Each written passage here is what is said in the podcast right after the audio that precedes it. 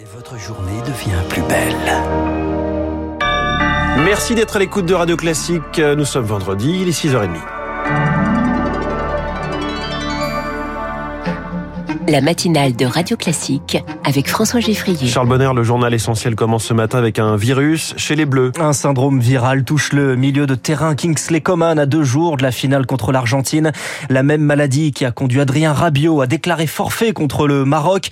Et c'est bien la clim qui est pointée du doigt. Elle devait permettre d'organiser la compétition dans le désert.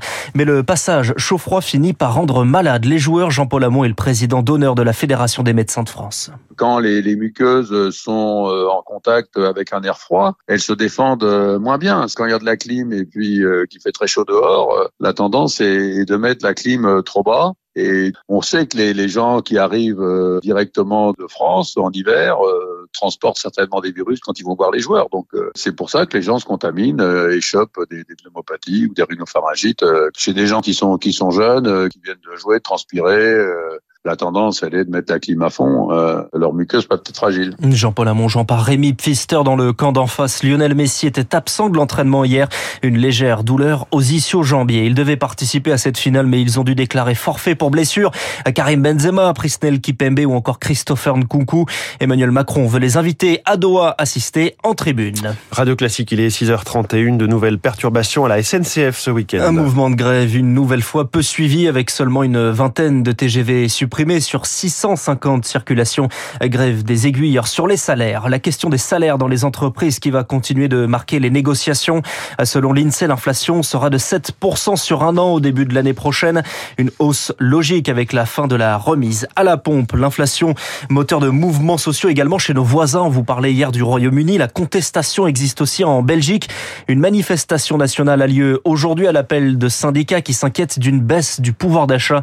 Jean Faniel est politologue au Centre de recherche sociopolitique belge. Il y a une certaine insatisfaction. Les factures d'énergie, en particulier de gaz, d'électricité, elles ont été multipliées par deux, par cinq, parfois par dix. Et donc, la population belge souffre très nettement. Le gouvernement a pris certaines mesures, mais qui ont été souvent jugées comme trop limitées, pas assez ciblées, trop tardives. Et en même temps, les syndicats ne cherchent pas non plus à faire tomber ce gouvernement, notamment parce qu'ils craignent une crise politique qui pourrait être pire, ou bien qu'arrive, que reviennent au pouvoir les nationalistes flamands qui sont particulièrement marqué à droite. Propos recueilli par Marc Tédé. Les entreprises aussi doivent faire face à l'inflation de l'énergie. Rajouter à cela les subventions américaines.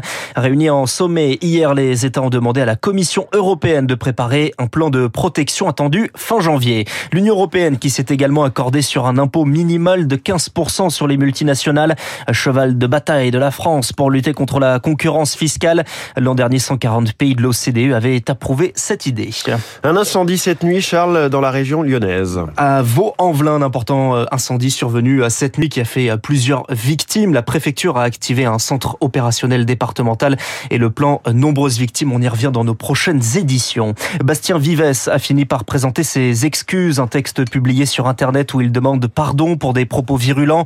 L'auteur de bande dessinée se voit reprocher certains dessins mêlant viol de mineurs, inceste et pornographie, ainsi que des extraits d'interviews. Le festival de la BD d'Angoulême devait lui consacrer une exposition elle est finalement annulée, invoquant des menaces contre l'auteur après des appels au boycott, dont celui du collectif École d'art en danger.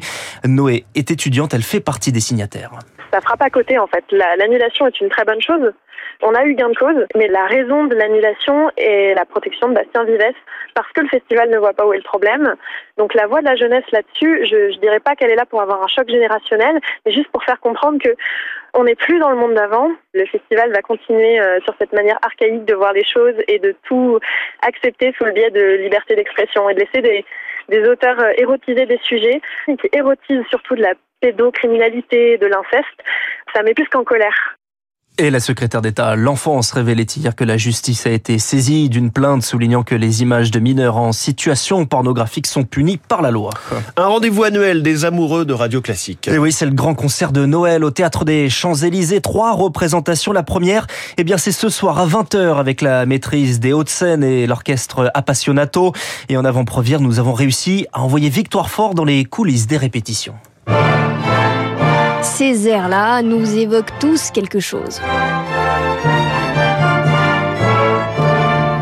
condensé de l'esprit de Noël pour enclencher la machine à souvenirs. Lorsque j'étais euh, vraiment enfant, mon, mon, père et moi, nous répétions pour le soir de Noël des chants de Noël à deux. Mathieu Herzog dirige l'orchestre Appassionato. Nous avons un morceau qui s'appelle le, La promenade en traîneau de Delius. Et ça, ça commence avec des grelots. On a quand même un orchestre assez imposant, je crois, de presque une cinquantaine de musiciens, euh, parce que justement dans ces chants de Noël, dans ces polkas viennoises, dans tout ça, il y a beaucoup de percussions, de cuivre et autres. Léo Doumen joue d'un instrument ô combien féerique, la harpe. On entend un orchestre luxuriant et euh, ça, ça, fait extrêmement plaisir, de, par ce froid, d'être réchauffé par la musique. Réchauffons-nous donc plus fort.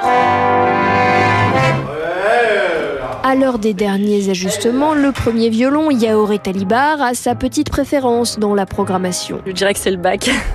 Magnifique, c'est très pur et, et c'est assez universel, je pense. Mais quelle que soit l'œuvre, le fil rouge, c'est... Je dirais de la joie et de l'amour.